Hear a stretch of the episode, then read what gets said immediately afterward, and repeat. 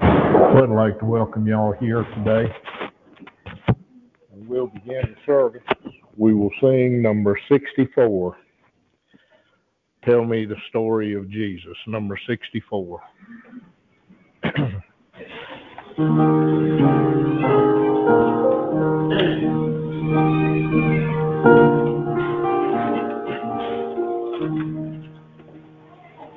Thank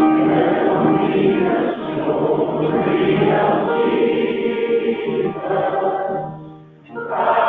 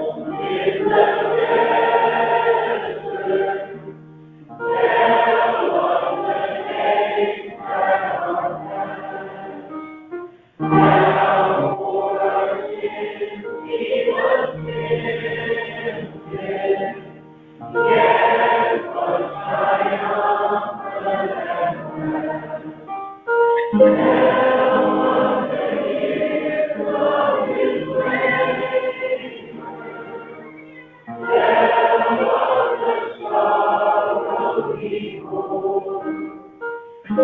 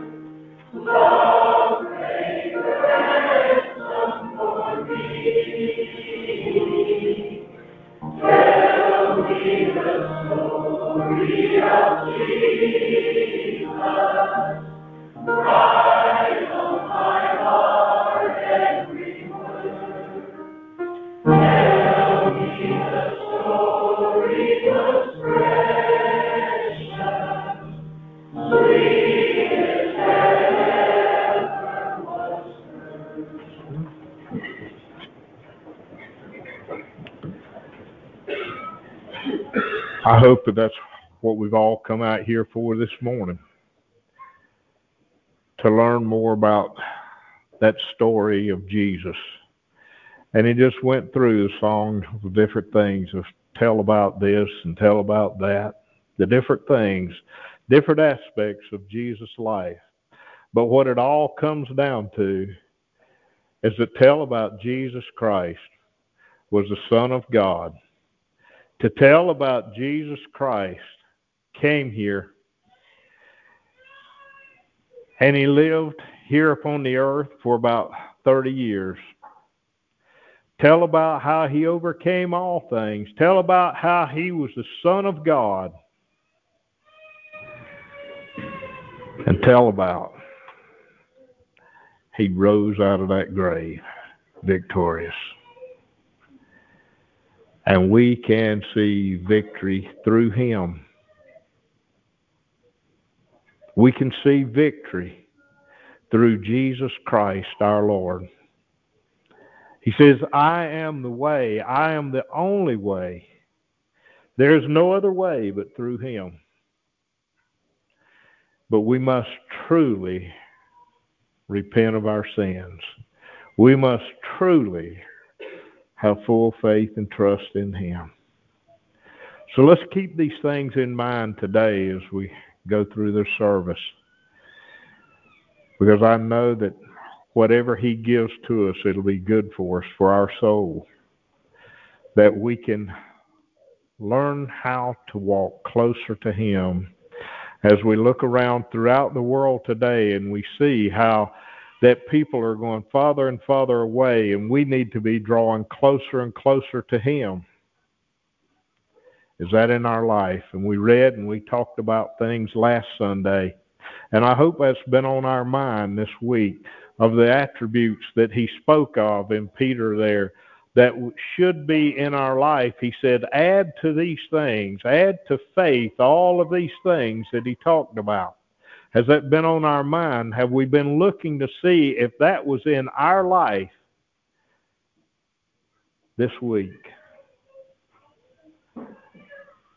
Let's all move up and let's get in the condition to where he can work with us and he can do the things that he would have for us to do. He can do it in us. It's not our works. It'll be his spirit working within us if we just get out of the way and let it work. He has blessed us so tremendously here upon the earth. He has given us so much that we can use naturally and so much we can use spiritually to know how to walk close to Him and to have that power over sin. The power of God, the Spirit of God, is what we all can have today. And that is a wonderful thing for us all to realize and to know of what we might be looking for and what what he might be looking for in our life as we go through each and every day. I've opened here to Galatians. I think we'll read some in Galatians there. This is the third chapter of Galatians.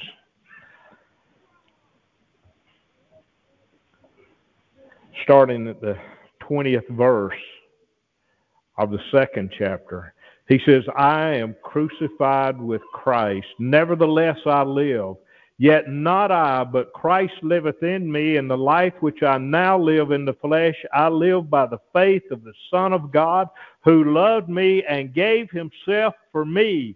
Isn't that a wonderful thing? Now, can each one of that was what Paul was just telling these people in this letter that he was writing them he was encouraging them and he just wanted them to know and understand how that he was living his life. He says, I am crucified with Christ, crucified from the things of this world. He says, Nevertheless, I live. He was not talking about that natural death that Christ went through, but he was talking about being crucified spiritually from the things of this world. And he says, Nevertheless, I live. I have eternal life in me, is what he was talking about. I have a new spirit that is within me, that I am alive spiritually, yet not I. He wanted them to understand and know that that was not coming from him, that was coming from Christ but Christ liveth in me. And how many of us can say that today, that Christ is living in you? And the life which I now live in the flesh, as we go through our daily walk here with Him, while we're here in the flesh, He says, I live by the faith of the Son of God who loved me and gave himself for me. I want us to, everyone, understand that today. I want you to understand that that's the love that Jesus Christ and God the Father had for us. That we, if we will have that faith and we will repent of our sins, we can have that Him living within us, that new spirit, that new birth right within this body that we have. I now live in the flesh, and each one of us are in the flesh.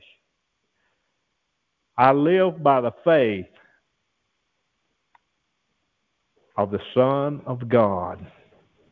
He's living by faith that Jesus Christ overcame sin and Jesus Christ gave him that spirit and he can overcome and he is living by faith that he will have eternal life when he goes off this world. He says, I do not frustrate the grace of God. If righteousness come by the law, then Christ is dead in vain. And we know that righteousness did not come by the law. Righteousness came by Jesus Christ, and I do not frustrate that grace, that power that He has given to me and He has given to others.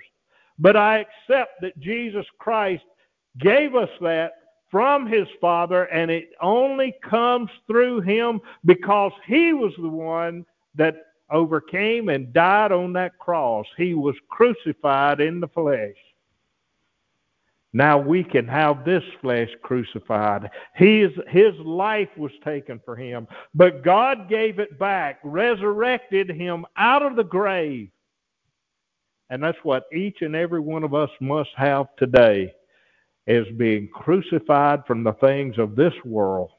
But he said, Nevertheless, I live. And he's talking about he is living that natural life, but he is allowing that spirit to direct him in everything that he did.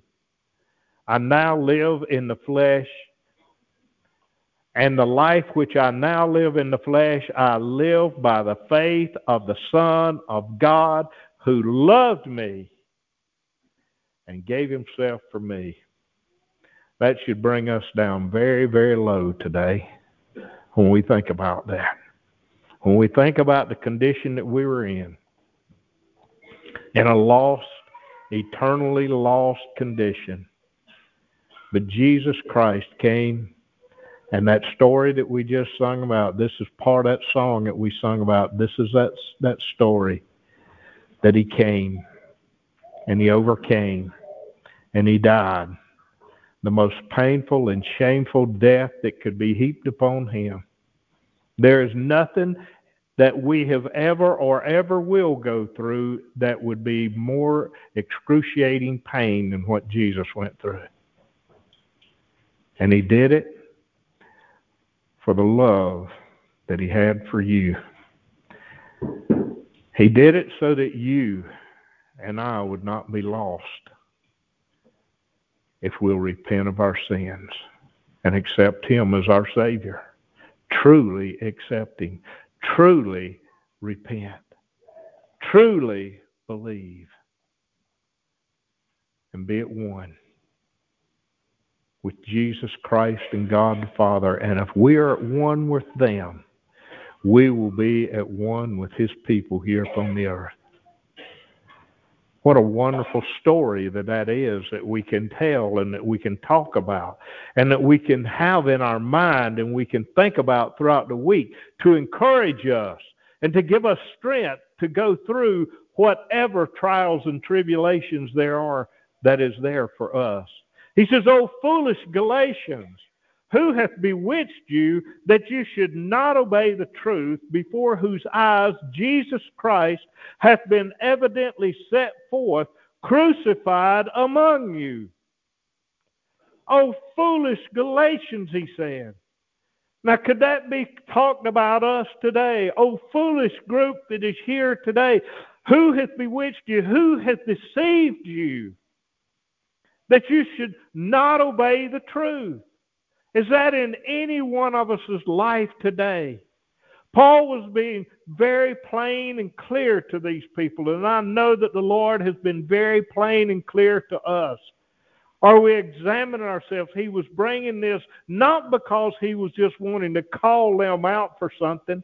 He was bringing this to their attention because he had a love for them because Jesus Christ did. He wanted to see them get out of whatever condition that they were in. If they had been deceived, if they were not obeying the truths of God, he wanted to see them step up to the plate. He wanted to see them obey. That's what God wants in us is obedience. This only would I learn of you. Received you the Spirit by the works of the law or by the hearing of faith? And each one of us today. How have you received that Spirit? Did you do it by works? Absolutely not if you've got it. If you haven't got it, you will not be able to do it by receive that Spirit by works. And he was under, trying to get this across to these people. There were some there that was probably telling them that you've got to live according to the law. You've got to do these things. But Paul was bringing it very plain and clear to them. This only would I learn of you. This only would I teach you. This is only the way thing that I want you to understand. And it's what I want every one of us to understand today.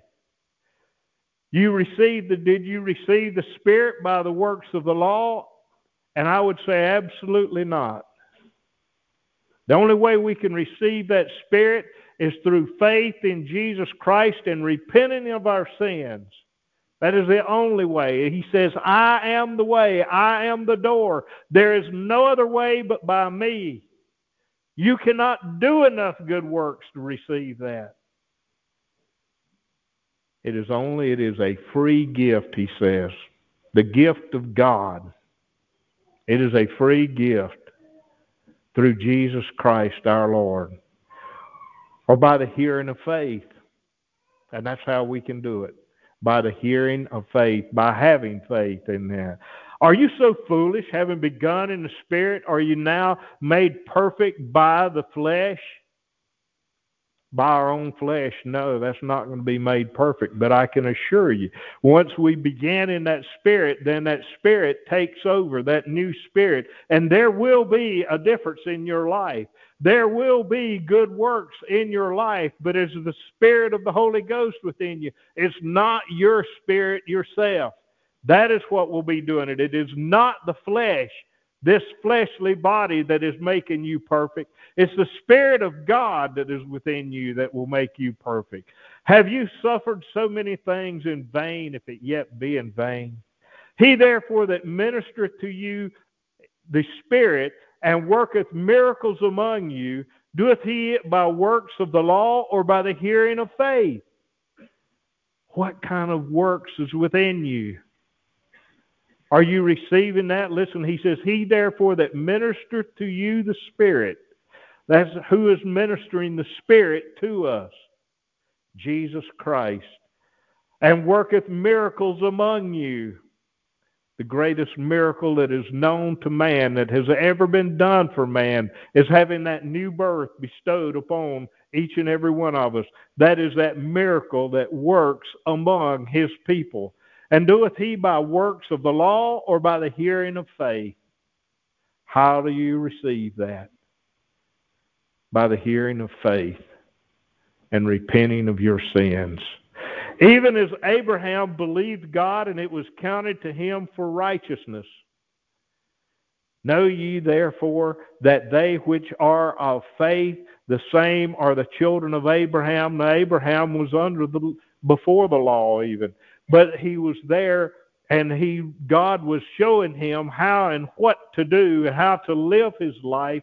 And he had faith then that if he followed what God would show him to do and he says it was accounted unto him for righteousness. And the scripture foreseeing that God would justify the heathen through faith preached before the gospel unto Abraham saying in thee shall all nations be blessed So then, they which be of faith are blessed with faithful Abraham. For as many as are the works of the law are under the curse, for it is written, Cursed is every one that continueth not in all things which are written in the book of the law. But that no man is justified by the law in the sight of God. It is evident, for the just shall live by faith. And the law never justified anybody. But having faith in God, that if they followed his recommendations and what he asked for them to do in those days, that would be equivalent and that would be what they needed to be saved. He says, It is evident for the just shall live by faith. And all the way along, they had to have faith that God was the one that would save them. Even though under the law, they yes, they had to do the things that God asked, but he still had to have the faith to be able to accomplish those things. And today, and the law is not of faith, but the man that doeth them shall live in them. Christ hath redeemed us from the curse of the law, being made a curse for us, for it is written, Cursed is everyone that hangeth on the tree. Christ redeemed us from that law. It was something that man could not accomplish. Christ came here and accomplished it, went over, he fulfilled that law, and then he redeemed us from it by his blood on the cross. Redeemed us. Cursed is everyone that hangeth on a tree, that the blessing of Abraham might come on the Gentiles through Jesus Christ, that we might receive the promise of the Spirit through faith. Now that's now he's telling us how in our day, after Christ year, he is telling us now what took place. That the blessing of Abraham might come on the Gentiles through Jesus Christ not through our works, not through the law, but through Jesus Christ, that we might receive the promise of the Spirit through faith. The promise of the Spirit. We talk about that promise constantly. We read last week, Peter did, about in, in what he wrote there about those precious, those great and precious promises that we have that Jesus Christ left here for us, that He told us, and that He is performing for us. Those are the promises that He said, that we might receive the promise of the Spirit through faith. He promised that I would send to you a comforter I will go away, but I will send to you a comforter. Is that in your life? Brethren, I speak after the manner of men, though it be but a man's covenant, yet if it be confirmed, no man disannulleth or addeth thereto. Now to Abraham and his seed were the promises made. He saith not unto seeds as of many, but as of one, and to thy seed which is Christ. He made this promise to Abraham and to his seed, and Christ was a seed, a part of that. And he says, and thy seed, and to thy seed, which is Christ. Christ was the Messiah. He is the Savior of the world, and he came here. The people had faith that Christ would come, that a Messiah would come, and he did come. Now we must have faith that he was here upon the earth and he can save us. And this I say, that the covenant that was confirmed before of God in Christ, the law, which was 430 years after, cannot disannul, that it should make the promise of none effect. For if the inheritance be of the law, it is no more of promise, but God gave it to Abraham by promise. He promised that there was a Messiah coming. And that spirit is not given to us by the law. The law has been fulfilled by Jesus Christ. And this is just, Paul was just trying to get these people not worshiping and believing the law, but believing Jesus Christ, that He was the Savior, and that's what I want us to all to understand today, that it comes through Jesus Christ and none other. It's not how much you try to follow a law or how much you try to follow and say that good works that you are accomplishing here on your own self. That is not at all what he's what he is looking for in any one of us there. And this I say that the covenant that was confirmed before of God in Christ, the law which was 430 years after, cannot disannul, that it might make the promise of God of none effect. For if the inheritance be of the law, it is no more promise. But God gave it to Abraham by promise, having faith in the promise that we that the Messiah was coming. He said it's not of the law. It, is no more a promise if it, if that was the case. But God gave it to Abraham by promise. And he has given it to each and every one since Christ was here upon the earth, that new birth by promise. And I know he can fulfill that. And I know he does, and he has. For if the inheritance be of the law, it is no more promise, but God gave it to Abraham by promise. Wherefore then serveth the law? It was added because of transgressions till the seed should come to whom the promise was made, and it was ordained by angels in the hand of a mediator. Now a mediator is not one not a mediator of one, but God is one. Is the law then against the promises of God? God forbid. For if there had been a law given which could have been have given life, verily righteousness should have been given by the law. He's just explaining these things to have that if that could have come, if God's wrath could have been appeased by that law, then that's what God would have done. For if there had been a law given which had have given life, Verily, righteousness should have come been by the law. But the scripture, having concluded all under sin, that the promise by faith of Jesus Christ might be given to them that believe. But the scripture hath concluded all under sin. Scripture, the law has been all concluded there. That the promise by faith of Jesus Christ might be given to them that believe. That's the promise. Do you believe? That's the question today. But before faith came, we were kept under the law, shut up unto the faith, shut up unto the faith which should afterward be revealed. Wherefore the law was our schoolmaster to bring us unto Christ, that we might be justified by faith. But after that faith has come, we are no longer under a schoolmaster. We don't need that.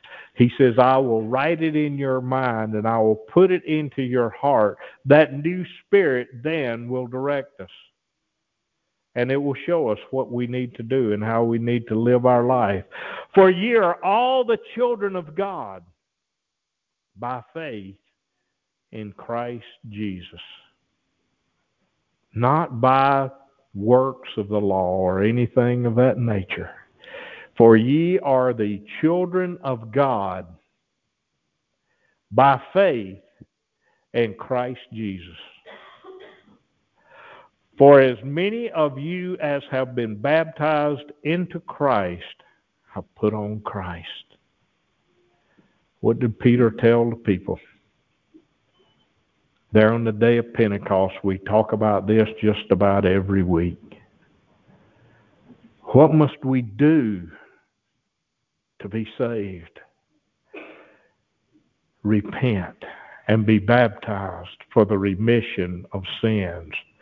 For ye are all the children of God by faith in Christ Jesus. For many of you, for as many of you as have been baptized into Christ, have put on Christ, been baptized into Christ.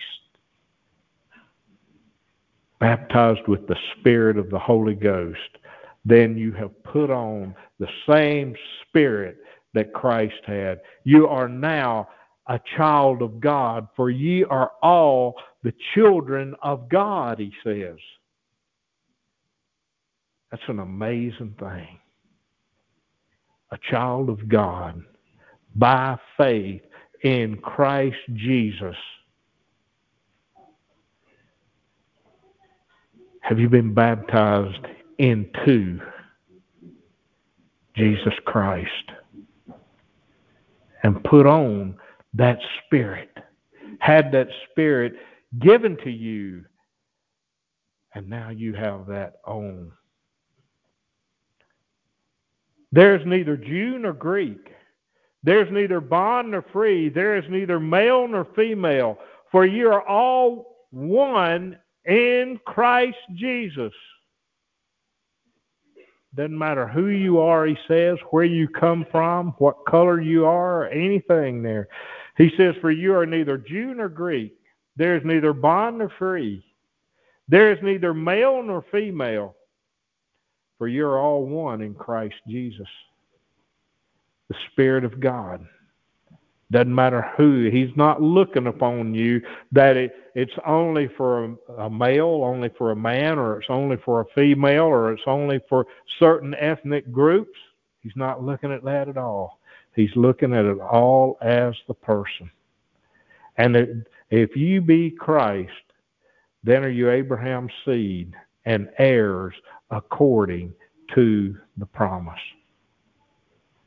a seed of Abraham because of the faith that you have in Jesus Christ, because he was of that seed.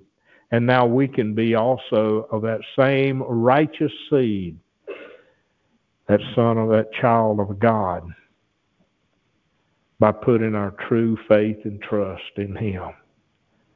Not in ourselves, but in him. In that eternal part. I want to turn over, let's read some here in the sixth chapter of this same book.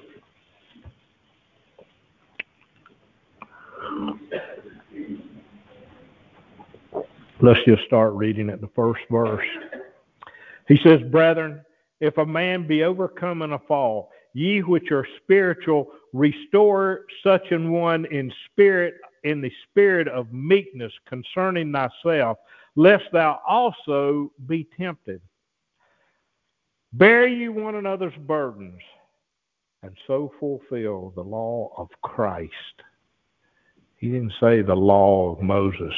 He said, fulfill the law of Christ through faith, through the power of God. But he just, in that first part there, he was encouraging you to be able to, if you see your brother in a fault, overtaken in a fault, he may be very down and out. Ye that are spiritual, he says, ye that are strong spiritually, restore such a one in the spirit of meekness, not going to someone as a in a I am more holy than you, but in a spirit of meekness. What can I do to help? But he says, Consider yourself also, lest thou also be tempted with the same temptations. And remember that you've got the power of God. You've got that new spirit to overcome that. Bear ye one another's burdens, and so fulfill the law of Christ. If a man think himself to be something when he is nothing, he deceiveth himself. Keep that in mind. Don't be deceived. He mentions that in numerous places.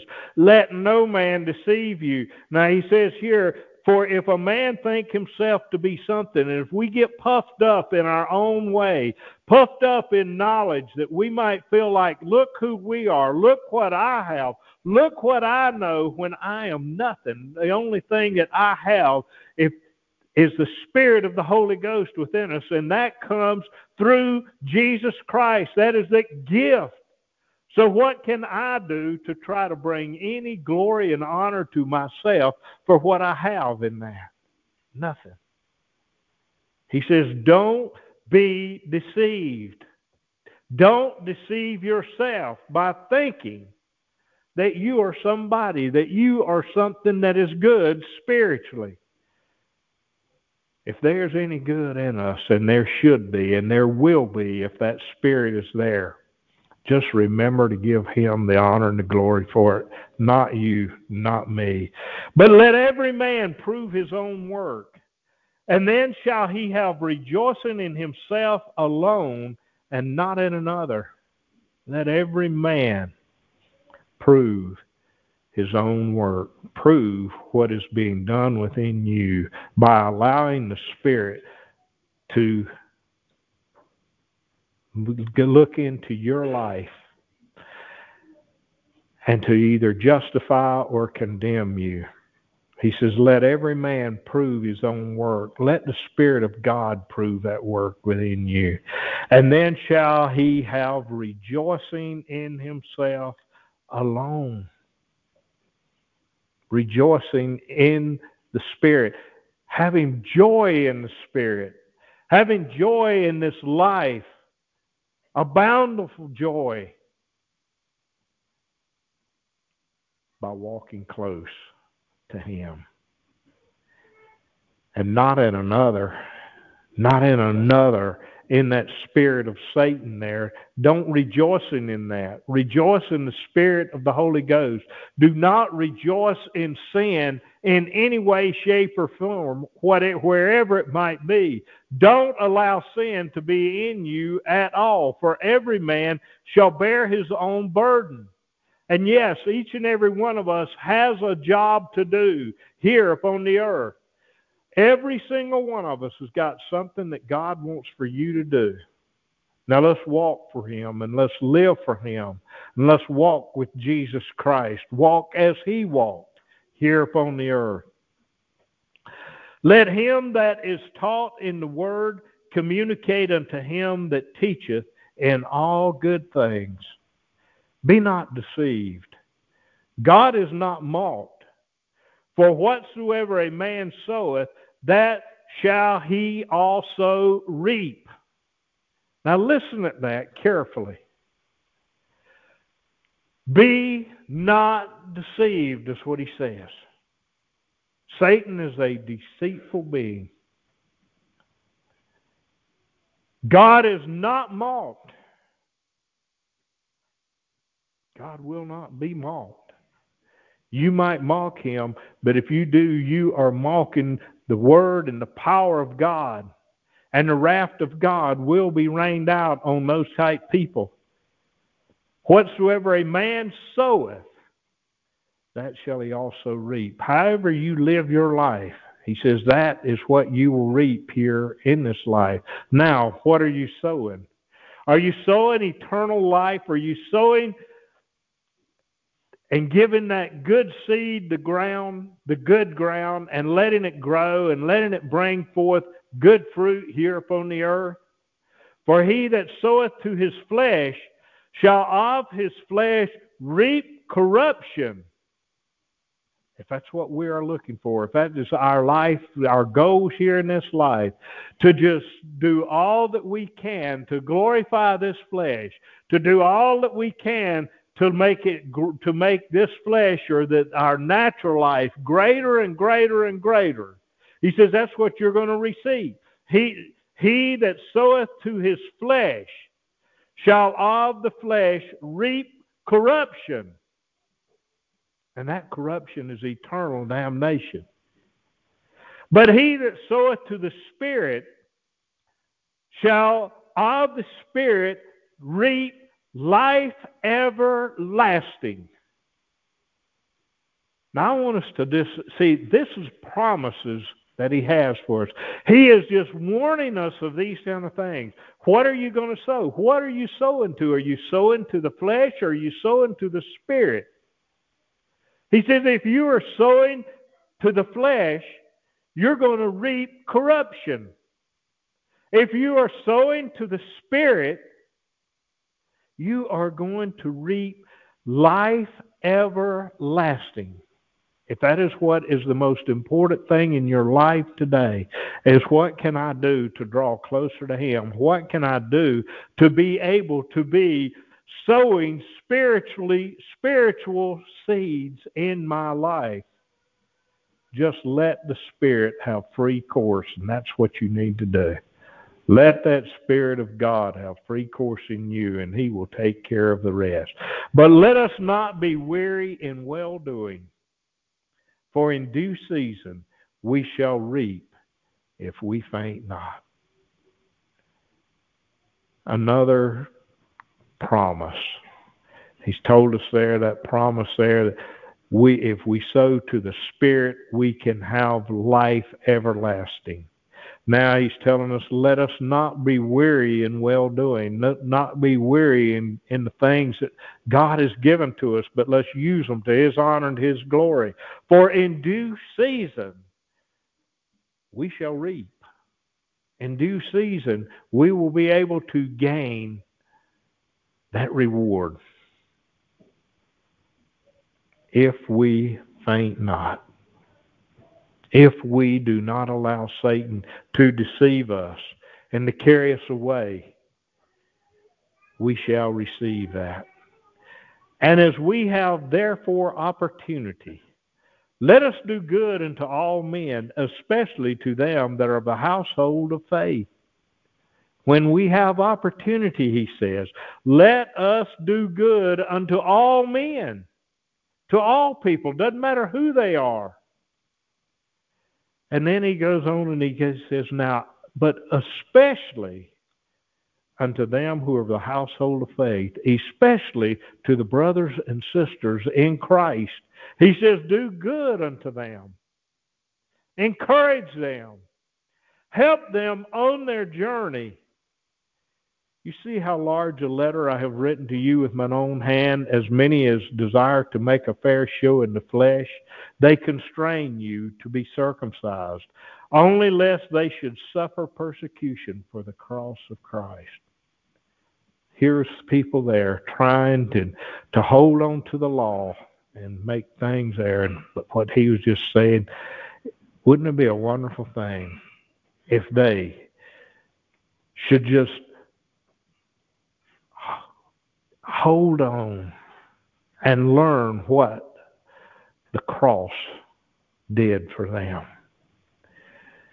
Should suffer persecution for the cross of Christ. For neither they themselves who are circumcised keep the law, but desire to have you circumcised that they may glory in your flesh. But God forbid that I should glory save in the cross of our Lord Jesus Christ, by whom the world is crucified unto me, and I unto the world. Again, look what this was what Paul was bringing to their attention, and he wanted them to understand how he was living his life and how God would have for us. He says, God forbid that I should glory. Glory in man or glory in what he was doing in his own self. Glory in how well he was keeping the law. That's not what he was saying. He was saying, God forbid that I should have that in me.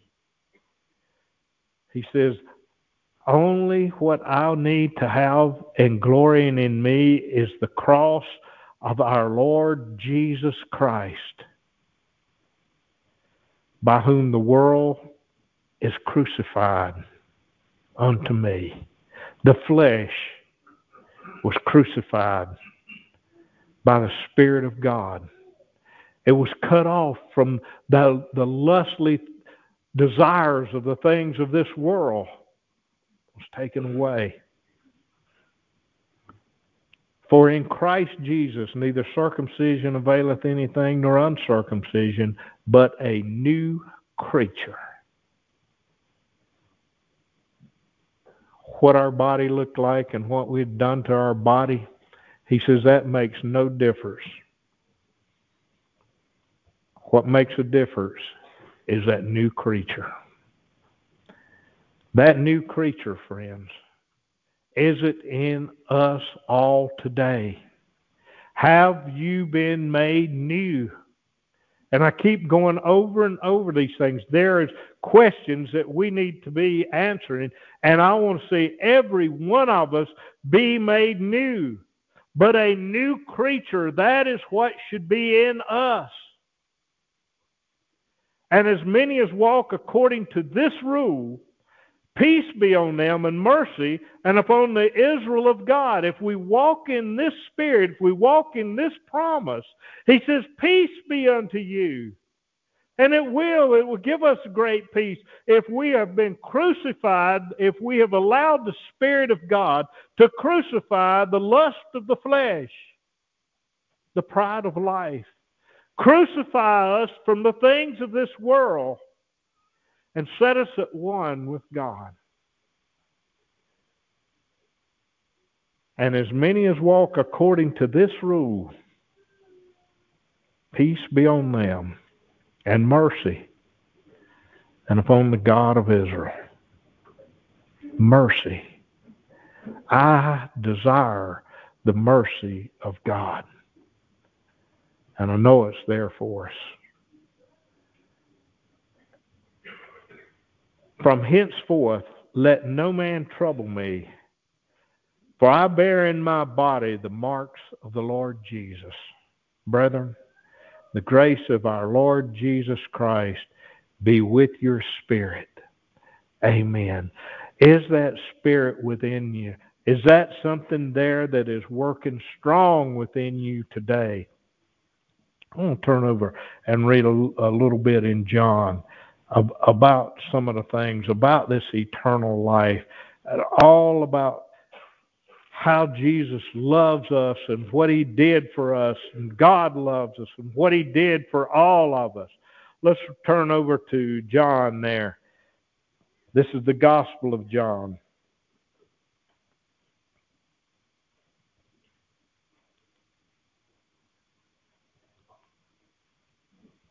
Let's read here, start reading at the we'll start reading at the tenth verse. He says, The Jews therefore said unto him that was cured, Is it the it is the Sabbath day, it is not lawful for thee to carry thy bed. He answered them, He that made me whole, the same said unto me, Take up thy bed and walk. Now this is what he was very plain and clear. Jesus had told him what to do, and this man was obedient. He had been healed.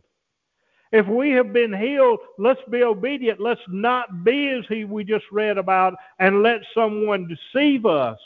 Says God forbid that we could get we should go back into that type of lifestyle. Then asked they him, What man is that which saith unto thee, Take up thy bed and walk? And he that was healed wist not who it was, for Jesus had conveyed himself away, a multitude being in that place. Afterward, Jesus findeth him in the temple and saith unto him, Behold, thou art made whole. Sin no more, lest a worse thing happen unto thee. Sin no more, he said. We've got that, he had been healed. He says, Now, Thou art made whole.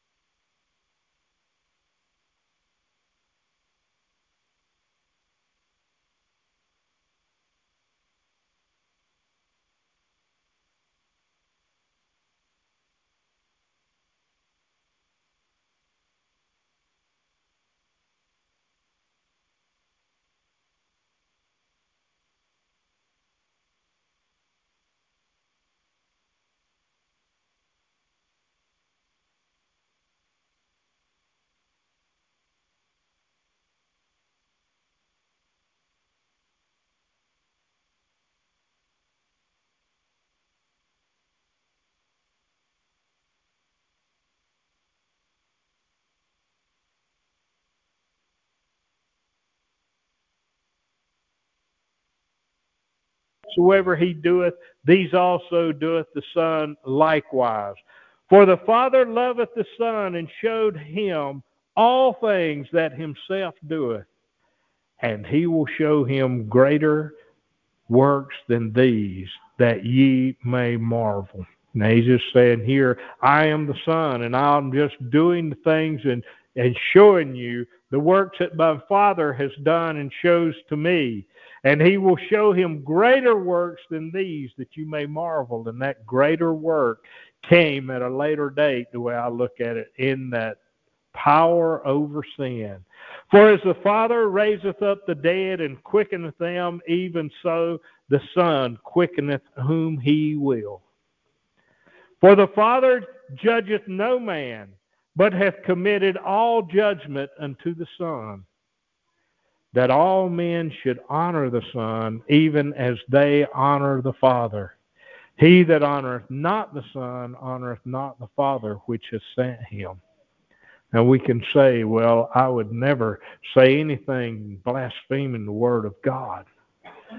But if we are not following Jesus Christ in the things that He would have for us to do, we are dishonoring the Father if we are dishonoring the Son in our lifestyle. Verily, verily, I say unto you, he that heareth my word and believeth on him that sent me hath everlasting life and shall not come and shall not come unto condemnation, but it passed from death unto life. Now, this is what I want us to think about and to hear. We've talked about it and the others there about eternal life and, and salvation. But he brings both of them into this thing. He brings both of eternal life and he brings into it the condemnation of God also. Listen carefully to that as we read it again. He says, Verily, verily, I say unto you, the hour is coming, and now is when the dead shall hear the voice of the Son of God, and they that hear shall live. I'm sorry, I read the next verse. He says, Verily, verily, I say unto you, he that heareth my word and believeth on him that sent me hath everlasting life. Believe if we hear his word, and what is his word? He says, believe on him, trust in him, have faith in him, repent of your sins has an everlasting life and shall not come into condemnation, but is passed from death unto life. What does that tell me? What does that tell you? If we do not accept him, if we do not believe upon him, we will be condemned to hell. That's what he's saying there. But is passed from death unto life. Those that have received of that new birth, they have that life. They're looking forward to that life. Verily, verily, I say unto you, the hour is coming, and now is when the dead shall hear the voice of the Son of God, and they that shall hear shall live. And he's talking about the spiritual dead. And that's every single one of us. When we came here, we were spiritually dead. When you hear his voice and believe upon him, shall hear that word, and they that hear shall live. For as the Father hath life in himself, so hath he given the Son to have life in himself, and hath given him authority to execute judgment also because he is the Son of Man.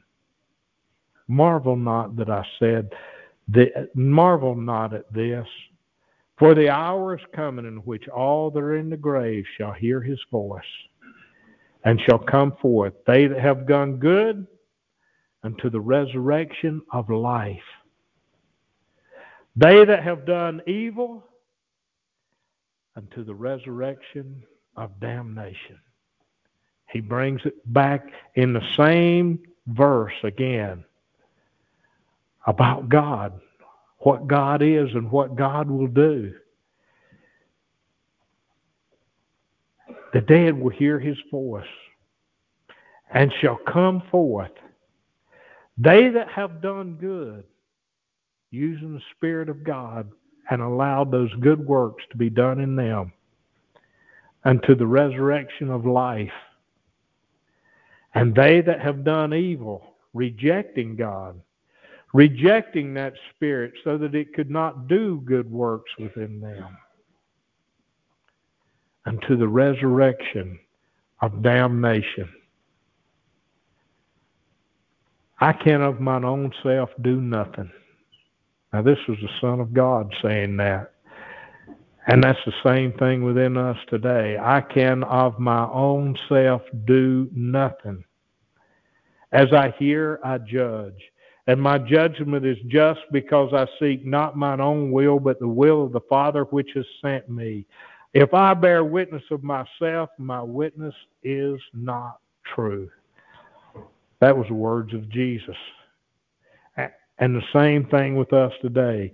He says, I can of mine own self do nothing. As I hear, I judge. And my judgment is just because I seek not mine own will, but the will of the Father which has sent me. And that's what each one of us have to be seeking the will of the Father and the will of Jesus Christ in us, not our will, but seeking those things, but remembering there what he talks about. that He is God of love. And he is telling us how that we can have that eternal life. But there are conditions there also. It says, if you do not hear my word, you do not live in accordance with those things. If you have done evil and continue in that, you will be resurrected to damnation. Terrible thing there to be thinking about there. That that is what can happen to us in our day if we just do not listen and are not in accordance with how he would have us to live our life today. Let's read a little bit in, in Matthew about some of the same type things that he was talking about. This will be in the 19th chapter of Matthew.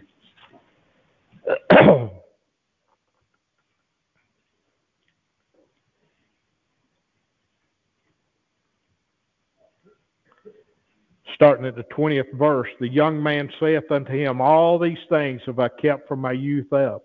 What lack I yet? Jesus saith unto him, If thou wilt be perfect, go and sell that thou hast, and give to the poor, and thou shalt have treasure in heaven, and come and follow me.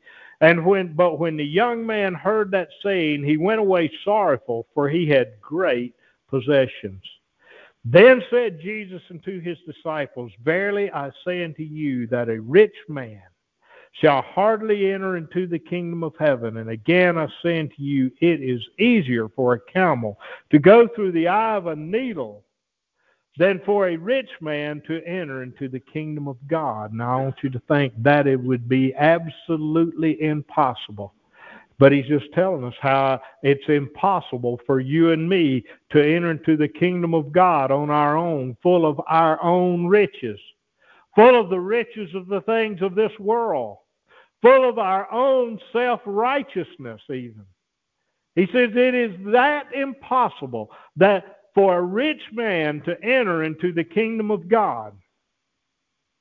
If that is what we are putting first and foremost in our life, he said, if that is the case, it's just as impossible that you can take that camel and put it through the eye of a needle. When his disciples heard it, they were exceedingly amazed and saying, Who then can be saved? And Jesus said unto them, With men this is impossible, but with God all things are possible. That's what I want us to understand. It is impossible for us. But with God, all things are possible. If we are rich in His Spirit, if we are rich in the Spirit of God, all things are possible. And we can see victory.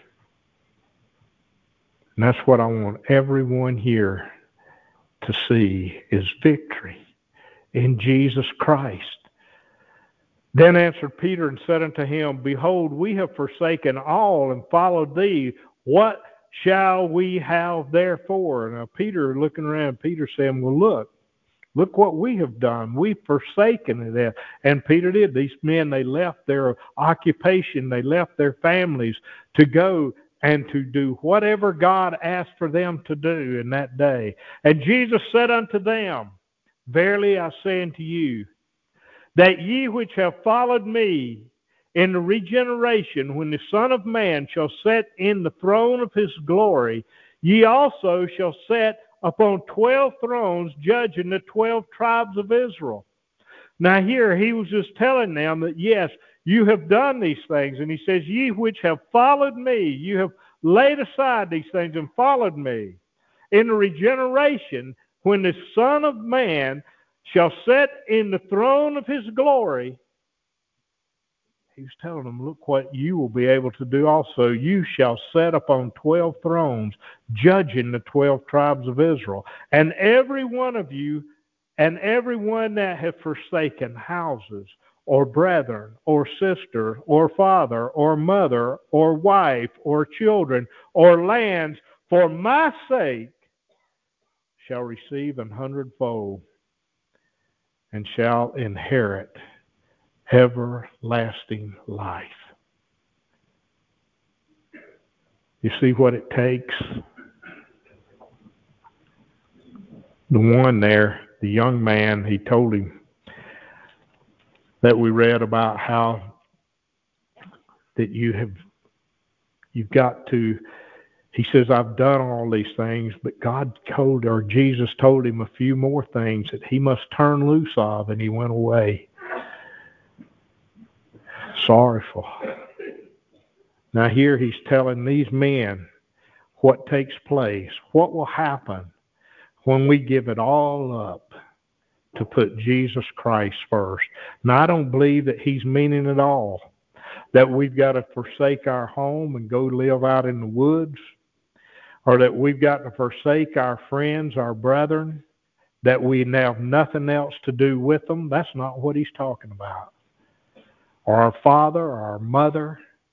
He's talking about that if we have not forsaken that love for that more than the love for what Jesus Christ has done for us and the love that we will serve him in whatever capacity that he sees fit if we have not done those things, he says, for my name's sake shall receive an hundredfold. If you have done those things, he says, for my name's sake you shall receive an hundredfold and shall inherit everlasting life. Isn't that wonderful think about? Inherit everlasting life. But many that are first shall be last, and the last shall be first. Many that put themselves before Him, put themselves before God, He says, will be last. But those that look upon themselves as last and they put themselves behind God, they shall be first. Let's look here in the 10th chapter of Matthew. Read just a, a few verses there.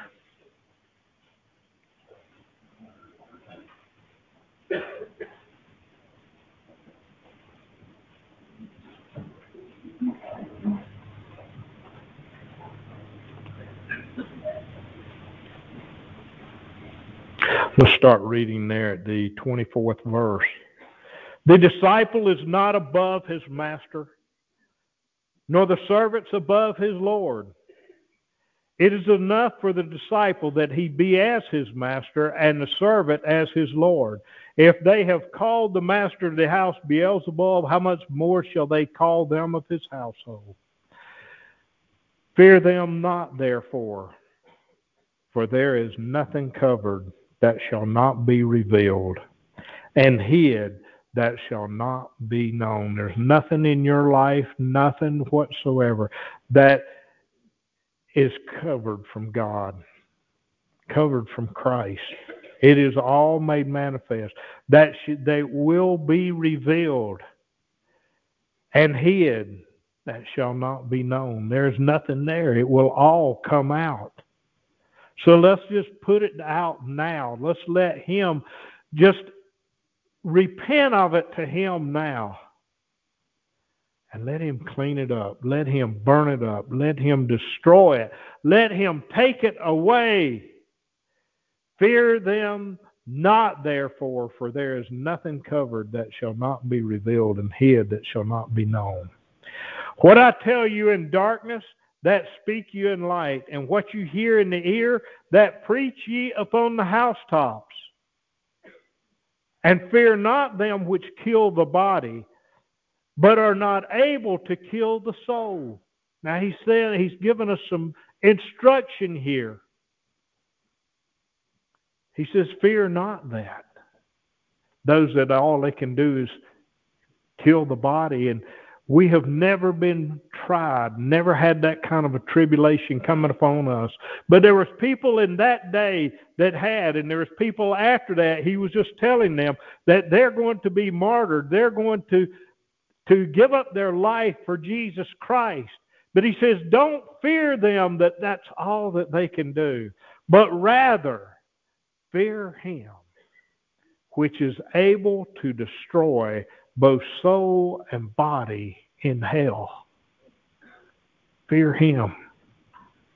Now, I don't want us to have fear that we are going, if once we receive that new spirit, I don't want us to have fear that now that we're going to go to hell, God's going to take us away and send us to hell. He said, I will send to you a comforter. Once you have that, then you've got that comforter then of peace. And you can keep it as long as you want that, and He will be there to help you to keep it. But He is warning the people, and He's warning us all that there is a God of wrath and there is a God of love. He says, Fear him that is able to destroy both soul and body in hell. And friends, Everyone that is here, I want you to listen carefully. Everybody. Fear him that if you have not repented, if you do not have that new birth within you today, you are in a very dangerous situation of eternal damnation. If you have not totally repented, and accept Jesus Christ. That's what he is saying for us to fear him if we have not done that. Don't fear him if we have received that. Have that godly reverence for him. And know that if I let Satan come in and deceive me and take me back, and I willingly go back into the house that I come out of, I can have fear of that but let the Spirit of God overcome it and give you that peace that I will be with you always, he says. And I will overcome in you if you repent. Go read the second and third chapter of Revelations. We talk, and it gives so many uh, ways there of things that he said, repent. But if you haven't received this, go to Him. Repent of your sins and be baptized for the name, for the repentance of those sins. Friends, listen, but rather fear Him which is able to destroy both soul and body in hell. Now, these are words of Jesus Christ.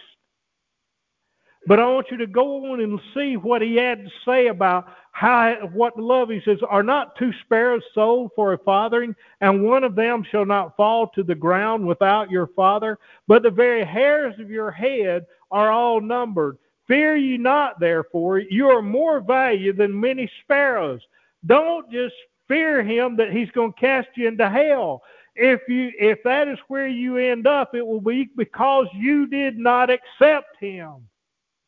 If you accept him and receive of that power, he loves you just as he loves the little sparrows and the, everything. He knows all about you. Whosoever therefore shall confess me before men, him will I confess before my Father which is in heaven.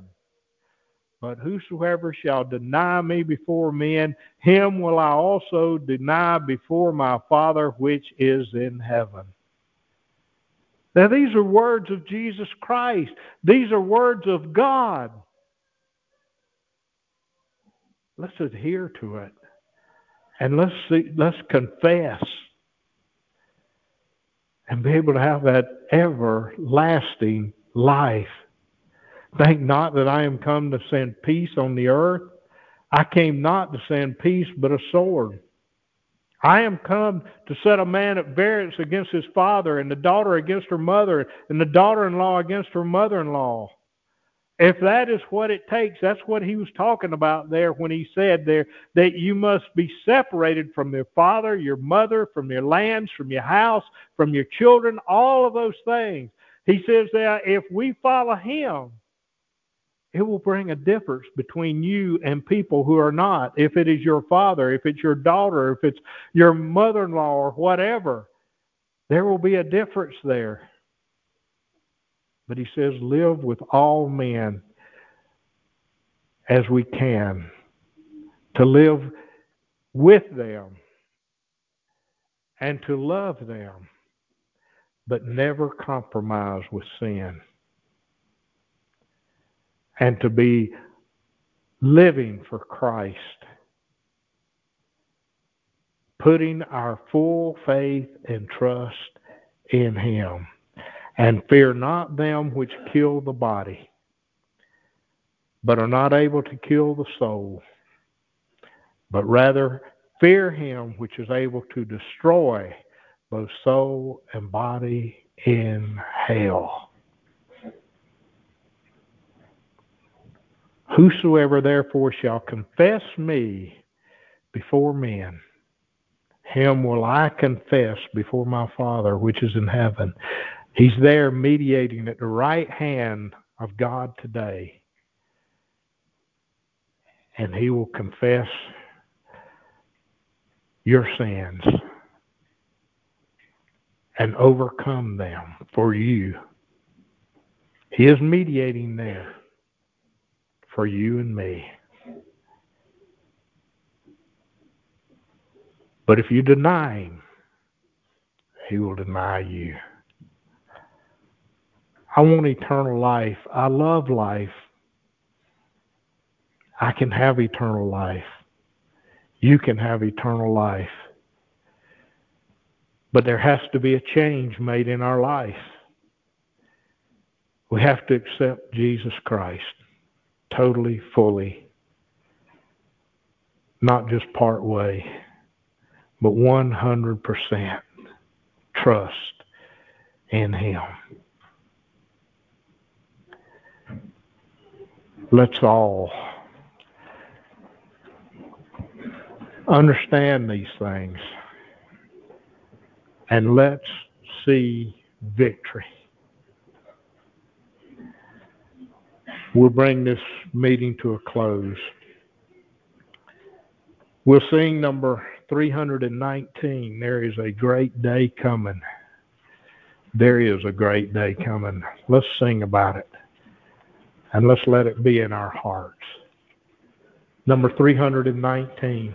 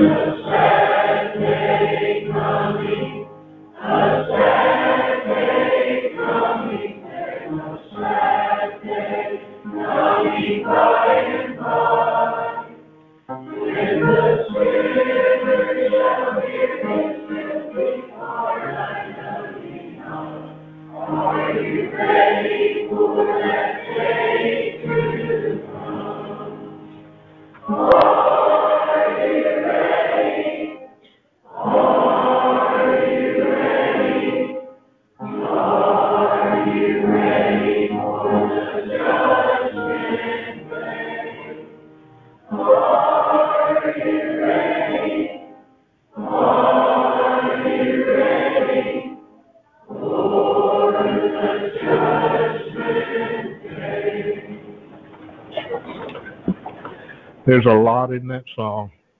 Just thinking about it as we were singing. There's a great day coming. I want us to all understand it. As you were singing that, did you remember what you were saying?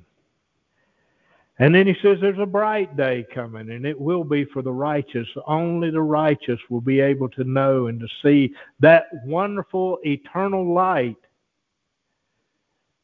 And he says there, but there's a sad day coming a sad day coming when the sinner shall hear his doom. Depart. I know you not. Are you ready for that day? That's the day that we talked about a couple of weeks ago when Jesus Christ sits there. And the sheep he separates from the goats the sheep on the right and the goats on the left. And we have been told over and over, you will be at that event. You will be there. You will be there at this great day. And some to eternal life, and some to eternal hell. By what choice we make today. Choose life through Jesus Christ our Lord. That's what I'm pointing you all to, and I want to encourage you, and I want it to end on that. Choose life. It's a free gift. Let us pray. To God the Father, Thank you for all you've done for us. Thank you for the many blessings that we have received. Thank you for your wonderful words of exhortation that you give to us that will help us to live a life that you would want us to live, a life that we can encourage others just as your son came here and he lived that life. Let us walk the same walk that he did. God, show us what to do with the things that you've entrusted into our hands. Help us to use those things to your honor, and to your glory, and be at one with Jesus Christ and God the Father. We ask in Jesus' name, amen. I would like to have your attention just a moment we will not have our business meeting tomorrow night. It will be the next Monday. With class is off for a holiday, and we will have it on the 10th, which will be a week from from this Monday is when we will have our business meeting. And there's also a pair of glasses here that somebody has left. You can come by and pick them up if you'd like. You're dismissed.